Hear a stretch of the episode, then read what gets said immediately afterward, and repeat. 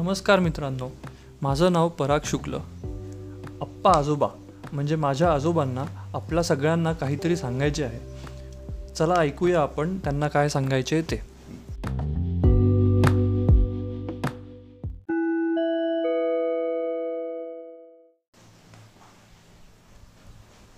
नमस्कार मित्रांनो. आजकाल वाचन संस्कृती लोप पावत चालली आहे असं बोललं जातं. पण एक मात्र खरं आहे की मोबाईल संस्कृती वाढत चालली आहे. बरोबर? आपण मोबाईलवर इतरांशी बोलतो त्यांचं बोलणं ऐकतो गाणी ऐकतो गेम खेळतो आणखी बरंच काही. मला त्याविषयी काही म्हणायचं नाही. पण तुम्हाला काही सांगायचं आहे. पुस्तकाचं असं नाही बरं का? वेगळंच. तुमचा कान माझ्याकडे म्हणजे मोबाईलकडे करा. जास्त वेळ नाही थोडाच वेळ. ठीक आहे. तर साधारण पंधराशे वर्षापूर्वी महिलारोप्य नगरीत अमरशक्ती नावाचा राजा राज्य करीत होता. त्याला तीन मुले होती. पण ते तिन्ही राजपुत्र अक्कलशून्य आणि मूर्ख होते. त्यामुळे राजा नेहमी चिंतेत असे. राजा नेहमी त्यांची काळजी वाटे. त्यांच्यात राज्य सांभाळण्याची क्षमता नव्हती. त्याच राज्यात पंडित विष्णू शर्मा राहत होते. त्यांची कीर्ती दूरवर पसरली होती. त्या राजाने बोलावून घेतले आणि त्या राजपुत्रांना नीतीपाठ शिकवण्याची विनंती केली. तेव्हा विष्णू शर्माने राजाला वचन दिले की सहा महिन्यात त्या राजपुत्रांमध्ये देवांचा राजा इंद्र याला जिंकण्याची क्षमता येईल. विष्णू शर्मा म्हणाला हे राजन ज्ञानापेक्षा ज्ञान कसे वापरावे? त्याचा केव्हा आणि कसा उपयोग करून घ्यावा? हे महत्त्वाचं आहे. हे मी राजपुत्रांना शिकवेन राजपुत्रांनी काय विचार करायचा? यापेक्षा कसा विचार करावा? हे मी शिकवेन. त्यांच्यात जगावर राज्य करण्याची क्षमता उत्पन्न होईल. यावर राजाने राजपुत्रांना विष्णू शर्मासोबत पाठवले आणि विष्णू शर्माने त्यांना प्राणी आणि मनुष्याच्या गोष्टी रूपाने ज्ञान दिले. जेणेकरून राजपुत्र सर्व विद्येत व्यवहारशास्त्रात पारंगत झाले. गोष्ट धन आहे तर सर्व आहे धनाविना जीवन व्यर्थ आहे. विष्णू शर्मा त्या राजपुत्रांना म्हणाला तुम्ही राहत असलेल्या नगरात फार वर्षापूर्वी वर्धमान नामाचा एक वैश्यपुत्र राहत होता. एके रात्री तो अंथरुणात पडला असता त्याच्या मनात विचार येऊ लागले. आपल्याला जरी पैशाची कमतरता नसली तरी आहे या संपत्तीत समाधान मानण्यात काय अर्थ आहे? असं म्हणतात. जे पैशाने साध्य होत नाही असं या जगात काही नाही. म्हणून बुद्धिवंताने प्रयत्न करून फक्त पैसाच मिळवावा. या पैशात तेवढे प्रचंड सामर्थ्य आहे. ज्याच्याकडे पैसा असतो त्याला मित्र असतात. त्याला नातेवाईक मिळतात. आणि तोच या जगात श्रेष्ठ पुरुष मानला जातो. तोच विद्वान म्हणून समजला जातो. या जगात श्रीमंत लोक जरी परके असले तरी त्यांना आपले मानले जाते. दरिद्री जरी आपले नातेवाईक असले तरी त्यांना वाईट समजून दूर लोटले जाते. तसेच एखादा श्रीमंत माणूस अपूजनीय असला तरी त्याची पूजा केली जाते. ज्याच्याकडे चुकूनही जाऊ नये असा असला तरी त्याच्याकडे जाणे योग्य ठरते. आणि तो वंदन करायला कितीही अपात्र असला तरी त्याला वंदन केले जाते. ज्यांच्यापाशी धन आहे अशी माणसं तरुणासारखी वागतात. तर धनहीन तरुण असले तरी शुद्धांसारखे वागतात. संपत्ती मिळवायचे सहा मार्ग आहेत. भिक्षा मागणे राजाची सेवा शेती विद्यादान सावकारी किंवा व्यापार. त्यापैकी भीक मागून धन मिळवणे हे लाजीरवाणे असते. राजाची सेवा तशी वाईट नसते पण त्याची मर्जी केव्हा फिरेल याची शाश्वती नसते. शेती पिकणं न पिकणं हे सर्वस्वी पावसाच्या लहरीवर अवलंबून असतं. विद्यादान करणं चांगलं पण विद्यार्थी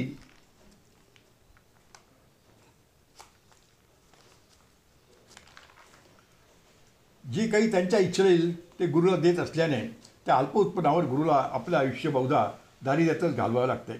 सावकारीत कष्ट कमी पण कर्ज घेण्याने हात वर केले की सावकार पार पडून जातो. त्या दृष्टीने व्यापार हा सर्वात उत्तम. त्यात इथल्या वस्तू बाहेरगावी व बाहेरगावच्या वस्तू इथे आणून विकण्याचा व्यापार तर फारच फायदेशीर.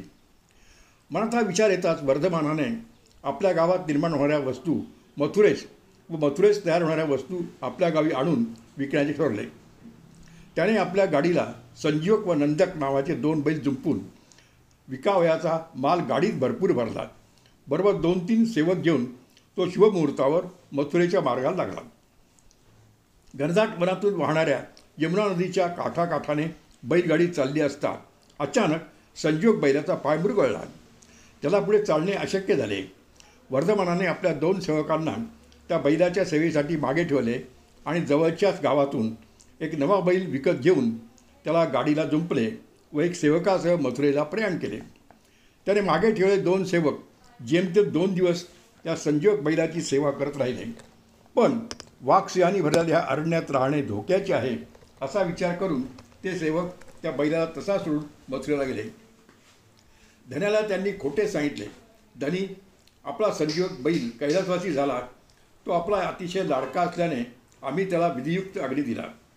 परंतु शुद्ध हवा पाणी आणि पातूसारखं हिरवगार कोळ गवत मिळाल्यामुळे संजीवक थोड्या दिवसात पूर्ण बरा झाला व इकडे तिकडे फिरू लागला. त्याची प्रकृती चांगली धष्टपुष्ट झाली. असं म्हणतात की दैवानेच ज्याचे रक्षण केले आहे असा एखादा रक्षणरहित असला तरी सुरक्षित राहतो. आणि ज्याच्यावर दैवच उलटले आहे असा एखादा कितीही रक्षण रक्षणात असला तरी नाश पावतो. तसेच वनात सोडून दिलेला एखादा अनाथ प्राणी जिवंत राहतो आणि जो जगावा म्हणून प्रयत्नांची पराकाष्ठा चालू असते असा घरात असलेला माणूस मरून जातो. अशा तऱ्हेने काही दिवस गेल्यानंतर एके दिवशी त्या वनाचा राजा पिंगलक सिंह पाणी पिण्यासाठी यमुनात्री चालला असता. त्याच्या कानी संजीव बैलाची डरकाळी पडली. त्याने आयुष्यात कधी बैल पाहिला नसल्याने किंवा त्याची डरकाळी ऐकली नसल्यामुळे तो आवाज कानी येताच तो घाबरला व पाणी न पिताच दूरच्या एका वडाच्या बुंद्याभाजी आपल्या भोवती अनुयायांचे संरक्षक कोड्डाळे करून घेऊन बसला. पिंगळक सिंहाच्या एकेकाळच्या मंत्री असलेल्या एका कोऱ्याला कर्टक व दमनक नावाचे दोन मुलगे होते. ते दोघंही पित्याच्या पश्चात पिंगलकाचे मंत्री बनले होते. पण पिंगलकाने त्यांना काही कारणास्तव मंत्रीपदावर दूर केले होते. यमुनेवर गेलेला आपला राजा पाडीनं पिताच भयभीत मनस्थितीत वटवृक्षाकडे परत गेल्याचे पाहून दमनक कर्तकाला म्हणाला दादा पिंगलक महाराज पाडीनं पिताच भयग्रस्त मनस्थितीत का परतले? आपण चौकशी करून येता का? कर्टक म्हणाला आपल्याला ह्या नसत्या उठाठवी हव्यात कशाला? करवतीने अर्धवट कापलेल्या लाकडात सुताराने ठोकलेली पाचर कारण नसता काढायला गेलेल्या त्या वांदराची गत काय झाली हे तुला ठाऊक आहे का? ती गोष्ट काय आहे? असे दमनकाने विचारताच कर्टक सांगू लागला. गोष्टीचं नाव नसती उठाडो जो करी तो संकटाला आपडून पाचारी. एका नगरात सीमेवरील उपवनात एक धनिक मंदिर बांधून घेत होता. त्या कामावर असलेले सुतार गवंडी आदी कामगार सूर्य डुकर येताच काम थांबवून आपापल्या घरी जेवायला जा एकदा त्या मंदिराच्या तुळ्या तयार करण्याकरता सुतार अर्जुन वृक्षाचे एक जाड व लांब लाकूड करवतीने चिरत होते. ते लाकूड अर्धवट चिरून होते नव्हते तोच जेवणाची वेळ झाल्याने सुतार त्या अर्धवट चिरलेल्या लाकडात खैराची पाचर ठोकून जेवायला घरी गेले. त्याचवेळी पाच पंचवीस मांजरांचे टोळके त्या ठिकाणी येऊन नाना तऱ्हेच्या चेष्टा चाळे करू लागले. कुणी दगडाच्या राशीने दगड फेकतोय तर कुणी हातोड्याने ठाकठोक करतोय. नसते उपद्याप करण्याची खोड असलेला एक जाडगेला वानर त्या अर्धवट चिरलेल्या लाकडावर जाऊन बसला व त्या चिरलेल्या भागात सुताराने ठोकलेली पाचर ओढून काढू लागला.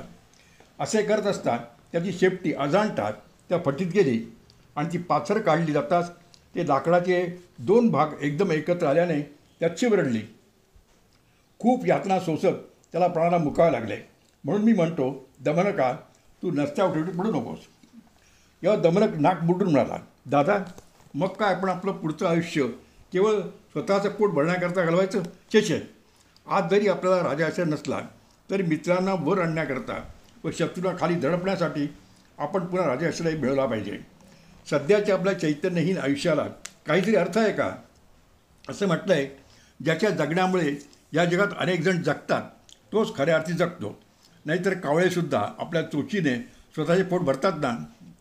तेव्हा दादा मी पिंगळत महाराजकडे जाणार. आणि त्यांना त्यांच्या भीतीचे कारण विचारून व शक्य झाल्यास ते कारण दूर करून त्यांची व आपले दुरावले संबंध पुन्हा जोडणार करू. कर्टक म्हणाला पण दमनका बोलावते नसताना बोलावले नसतानाही जो राजाकडे जातो तो बऱ्याच वेळा इतरांच्या कुचेष्टेचा विषय होतो. हे तुला ठाऊक आहे का? दमनक म्हणाला दादा नसत्या अभिमानाला बळी पडून जे लोक राजापासून दूर राहतात ते आयुष्यभर अर्धपोटी राहतात. ज्याप्रमाणे चंदन वृक्ष परत अखेर इतरत्र कुठे वाढत नाही. त्याचप्रमाणे विद्वान गुणवान कलावंत शूर यांच्या गुणांची चीज राजाच्या आश्रयाखेरीज होत नाही. आता तू विचारशील की आपण कुठे मोठे आहोत? पण आपण जरी सामान्य असलो तरी राजाच्या आश्रयाला जावे असं म्हटलं. असं म्हटलं आहे जो मनुष्य जवळपास असतो तो जरी विद्याहीन अकुलीन किंवा असंस्कृत असला तरी राजा त्याच्यावर कृपा करतो. राजे स्त्रिया आणि वेली या बहुधा जो जवळ होतो असतो त्याचाच आधार घेतात. याप्रमाणे बोलून दमन पिंगलकाकडे गेला. त्याला वंदन करून नम्रपणे उभा राहिला. तेव्हा पिंगलकाने त्याला विचारलं काय रे दमनका इतकी दिवस तू आला नाहीस? आज कसा आलास? न म्हणाला महाराज आपल्याला जर आमच्यासारख्या सामान्यांची गरज उरली नाही. तर उगाच कशाला यायचं? पण महाराज आपण आम्हाला विचारा न विचारा. आपले आमच्यावरचे प्रेम कधी कमी व्हायचे नाही. आणि आम्हाला जे योग्य वाटेल ते बोलायला आम्ही कचरणार नाही.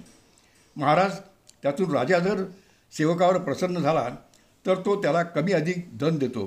पण निष्ठावंत सेवक जर राजावर प्रसन्न झाला तर तो राजासाठी आपला प्राणही द्यायला तयार होतो. आता इतर मंत्र्यांच्या तुलनेने मी व माझा भाऊ कर्टक आपल्याला यकश्चित वाढ असलो तरीही आपण माझे म्हणणे ऐकून घ्यावे. बरं एक मिनिट. मला यकश्चित गोष्टीचे सुद्धा दुर्लक्ष दुर्लक्ष करू नये. त्या वाटतात तशा निरुपयोगी नसतात. साध्या काडीचा सुद्धा दात व कान कोणासाठी उपयोग होतो? मौल्यवान रेशीम या कश्चित किड्यापासून दिसणे मिळते ना? प्रत्यक्ष देवसुद्धा ज्यांना मस्तकी धारण करतात ती कमळे चिखलापासून मिळतात ना? सूर्यसुद्धा दगड मातीपासूनच प्राप्त होते ना? तेव्हा भोवतालच्या लोकांचे नुसते कुळ व बुद्धी विचारात न घेता त्यांची निष्ठा अधिक विचारात घ्यावी तेव्हा आम्हा दोघा भावांसारखे मर्यादित बुद्धीचे पण अमर्याद निष्ठेचे सेवकच आपल्याला अधिक उपयोगी पडतील. ही गोष्ट महाराजांनी लक्षात असू द्यावी. एवढीच माझी आपल्याला विनंती आहे. पिंगलक हसून म्हणाला दमनका तुझे आताचे बोलणेच म्हणजे तू सामान्य बुद्धीचा नाहीस हे सिद्ध करते. त्यातून तू व तुझा भाऊ कर्टक हे माझ्या मित माझ्या एकेकाच्या मित्राचे मुलगे तेव्हा मी तुम्हा दोघांना परके कसे मानेल पण या घडीला त्या इतर गोष्टी बाजूला ठेवून तू माझ्याकडे कशासाठी आला आहेस तेवढंच मला सांग. दमरक म्हणाला काही गोष्टी सर्वांसमक्ष बोलायच्या नसतात. त्याचे बोलणे ऐकून पिंगाभोवती असलेले सर्व प्राणी दूर जातात दमनकाने विचारले महाराज आपण पाणी पिण्यासाठी यमुनाकाठी गेला असता. पाणी न पिताच काहीशा भयभीत मनस्थितीत इकडे आला का परततात सुरुवातीला थोडेसे आडेवेडे घेऊन राजा पिंगलक म्हणाला दमनका मी सांगतो त्याची कुठे वाच्यता करू नकोस. अरे मी यमुनेवर पाणी प्यायला गेलो असता काजाचा थरका पुरणारी एक डरकाळी माझ्या कानी पडली. ती ऐकून ती एकदम ती एकदम महाभयंकरपणाची असावी असे वाटून मी पाणी न पिताच इकडे परतलो व हे राज राज्य सोडून दुसऱ्या एखाद्या राज्यात जाण्याचा विचार करू लागलो. यावर दमनक म्हणाला महाराज नुसत्या मोठ्या आवाजामुळे धास्तावून जाणे योग्य नाही. तसा मोठा आवाज नगारा नौबत किंवा शंख यांचाही होतो. अशाच एका नगाऱ्याच्या आवाजाला भ्यायलेल्या आमच्या एका जातबाईचे नंतर डोळे कसे उघडले? ती गोष्ट आपल्याला ठाऊक आहे का? पिंगलकाने नाही असे उत्तर देतात. दमरक म्हणाला तर मग ऐका महाराज गोष्टीचा नको तिथे भीतो तो असे करून घेतो. गोमासू नावाचा एक कोल्हा बक्षाल सुधार्थ वनात भटकत असता त्याच्या कानी अधूनमधून एक भयंकर आवाज पडू लागला. प्रत्यक्ष परिस्थिती अशी होती की एके ठिकाणी कोणाच्या तरी राहून गेलेल्या डगाऱ्यावर वाऱ्याच्या झुळकेसरशी एका झुडपाच्या फांदीचा अधूनमधून आघात होत अस होत होता व त्यामुळे त्या नगाऱ्यातून धाड धुम असा आवाज बाहेर पडत होता. पण तो आवाज ऐकून तो कोला अतिशय घाबरला व ते वन सोडून गाण्याचा विचार करू लागला. परंतु लगेच त्याच्या मनात विचार आला हा भयंकर आवाज काढणारा प्राणी आहे तरी कोण ते अगोदर सुरक्षित अंतरावरून पहावे आणि मगच हे वन सोडून जायचं किंवा नाही ते ठरवावे. मनात असा विचार करून तो त्या आवाजाच्या रोखाने जरा पुढे जातो जातो तोच त्याला फांदीच्या आघातामुळे आवाज करणारा तो नगारा दिसला. ती एक निर्जीव वस्तू असल्याने लक्षात येताच तो त्या नगाराजवळ गेला व स्वतःशीच म्हणाला मी उगाच या आवाजाला भ्यायलो. हे एक पोकळ लाकडी भांडं आहे. ते बहुधा चमचमीत खाद्यपदार्थांनी भरलेले असावे म्हणून याचे वरचे तोंड चामड्याने पक्के बंद करून टाकले आहे या विचारामुळे त्याला आनंद झाला आणि त्या भांड्यातील ते रुस्कर पदार्थ खाण्याच्या दिसूने त्याने त्या नगाऱ्याचे कातळे दाताने कुरतडले. व त्याच्या आत काय काय आहे ते पाहू लागला. पण आत पाहतो तर केवळ पोकळी. तेव्हा निराश झाला तो स्वतःशी म्हणाला भयाचा प्रसंग असो व आनंदाचा जो विचारणे वागतो व कुठलीही गोष्ट उतावीपणाने करीत नाही त्याच्यावर पश्चाताप करण्याची वेळ येत नाही. दमनकाने ही गोष्ट सांगताच राजा पिंगळत त्याला म्हणाला ज्या गोष्टीचा मत्सार्थ मला कळला पण समजा ती भयंकर डरकाळी एखाद्या महाभयंकर प्राण्याची असली तर मी वनराज सिंह असलो ते आता वृद्ध झालो असल्याने माझ्या आता पूर्वीचे बळ राहिले नाही. तेव्हा मी त्याच्याकडे कसा जाऊ? दमक म्हणाला माझ्यासारखा निष्ठावंत सेवक असताना हां आपण त्या प्राण्याकडे जाण्यात कारण काय? आपली आज्ञा झाल्यास मी त्या प्राण्याकडे जातो आणि त्याची माहिती काढून येतो त्याच्याकडे जाऊन आल्यानंतर पुढे काय करायचे ते मी सांगेन. तू खरोखरच त्याच्याकडे जाशील का? पिंगलकाने विचारले. दमनक म्हणाला महाराज हा काय प्रश्न झाला? माझ्यासारखा निष्ठावंत सेवक स्वामीसाठी वाटेल ते करायला तयार होईल. चांगल्या सेवकाचं लक्षणच मुळे असं आहे की स्वामीने आज्ञा केली तर चांगला सेवक हा कधीही भीत नाही. तो सर्पाच्या जबड्यात सुद्धा शिरेल किंवा प्रसंग पडल्यास महासागरात उडी घेईल.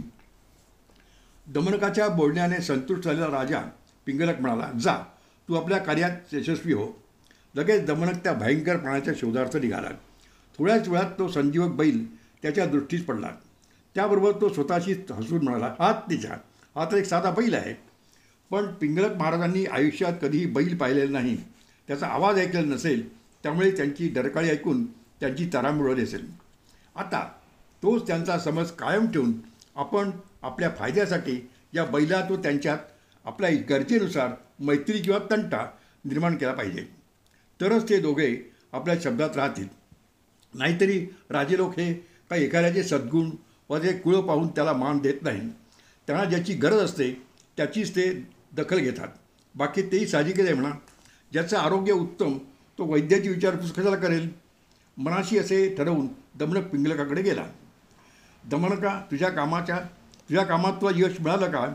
पिंगलकाने त्याला विचारलं. दमनक म्हणाला महाराज मी आपणाशी खोटं बोलणार नाही. अहो देवापाशी खोटं बोललो तर त्यावर शिक्षा पुढच्या जन्मी मिळते. पण राजाजवळ खोटं बोललो तर त्याची शिक्षा ह्याच रूपी भोगावी लागते. किंवा खरं सांगायचं तर तुम्ही सांगितलेल्या कामगिरीचा पहिला टप्पा मी पूर्ण केला आहे. ज्या वेळेला मी फक्त त्या प्राण्याला दुरून पाहिले तो खरोखरच भयंकर दिसतोय. तरीही आपली आज्ञा झाली तर मी त्याला आपला सेवक बनवू शकेल. पण तो प्राणी माझा सेवक बनणारा तयार होईल का? पिंगळकाने प्रश्न केला. यावर दमरक म्हणाला महाराज जी बुद्धीलाही करता येणं अशक्य आहे अशी एखादी तरी गोष्ट जगात आहे का? असं म्हटलं आहे एखादी गोष्ट बुद्धीच्या सामर्थ्यावर जशी प्राप्त करून घेता येते तशी ती शस्त्रे हत्ती घोडे व सैनिक यांच्या सहाय्याने साध्य करून घेता येत नाही.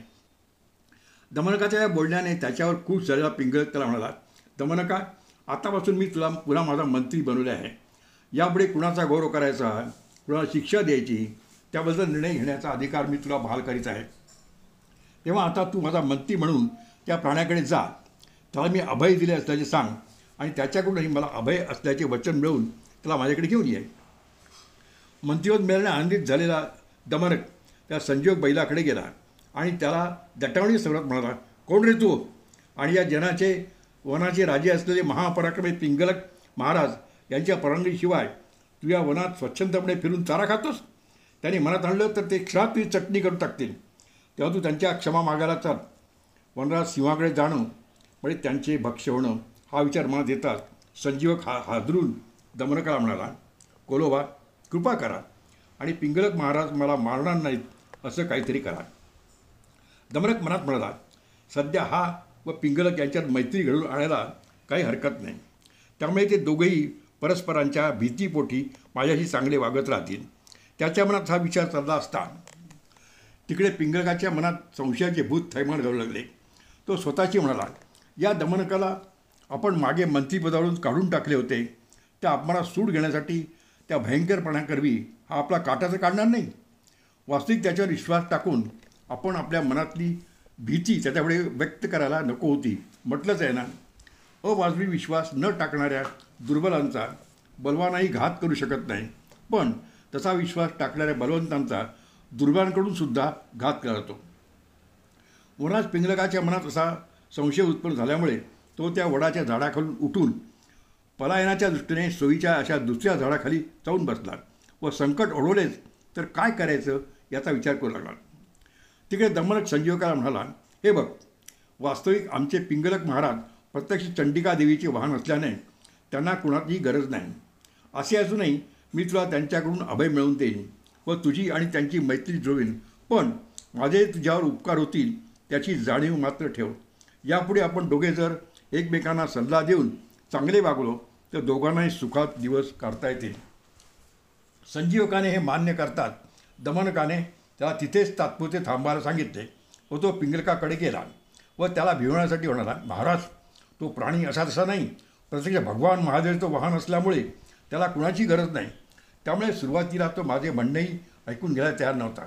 पण पिंगलक महाराज हे तर प्रत्यक्ष पार्वती देवीचे वाहन आहेत असं मी त्याला खोटेच सांगितले. त्यामुळे तो आपल्याशी मैत्री करायला तयार झाला. मग त्याला घेऊन येऊ का? दमनकाच्या या बोलण्यावर मनातला संशय दूर होऊन पिंगळत म्हणाला शाबास तुझी तुझी खरी शाबास तुझी. खरा बुद्धिवान आहेस तू. म्हटलंच आहे ना अनपेक्षित प्रसंग ओढवले असता मंत्र्यांच्या बुद्धीची आणि मोठ्या दुखड्यात वैद्यांच्या बुद्धीची परीक्षा होते. खरी बुद्धिमत्ता बिकट प्रसंगीत प्रकट होते. सगळं ठीक असताना कोण विद्वान नसतो. मग पुन्हा पिंगलकाची अनुज्ञा घेऊन दमनक संजीवाकडे गेला व त्याला म्हणाला मित्रा मी माझे कौशल्य प्रणाल लावले आणि तुझ्या तो महाराजांमध्ये मैत्री संबंध जुळून आणले. तेव्हा तू निशंकपणे त्यांच्याकडे चल. पण माळांशी मैत्री जुळली तरी मला मात्र विसरू नकोस. मी कोला म्हणून मला क्षुद्र समजू नकोस. क्षुद्रांमध्येही थोरा मोठ्यांना त्रास देण्याचे सामर्थ्य असते. म्हणून तर एका राजाच्या एका क्षुद्र हुजऱ्याने त्या दंतील सावरकाची भंबेरी उडवली. जा उडवली ना. ती गोष्ट काय आहे? असे संजीवकाने विचारतात. दमनक म्हणाला बस. बोलू. मित्रांनो पुढली गोष्ट क्षुद्र भेटला सुराला भारी पाडी समार झाला. ही पुढच्या भागात.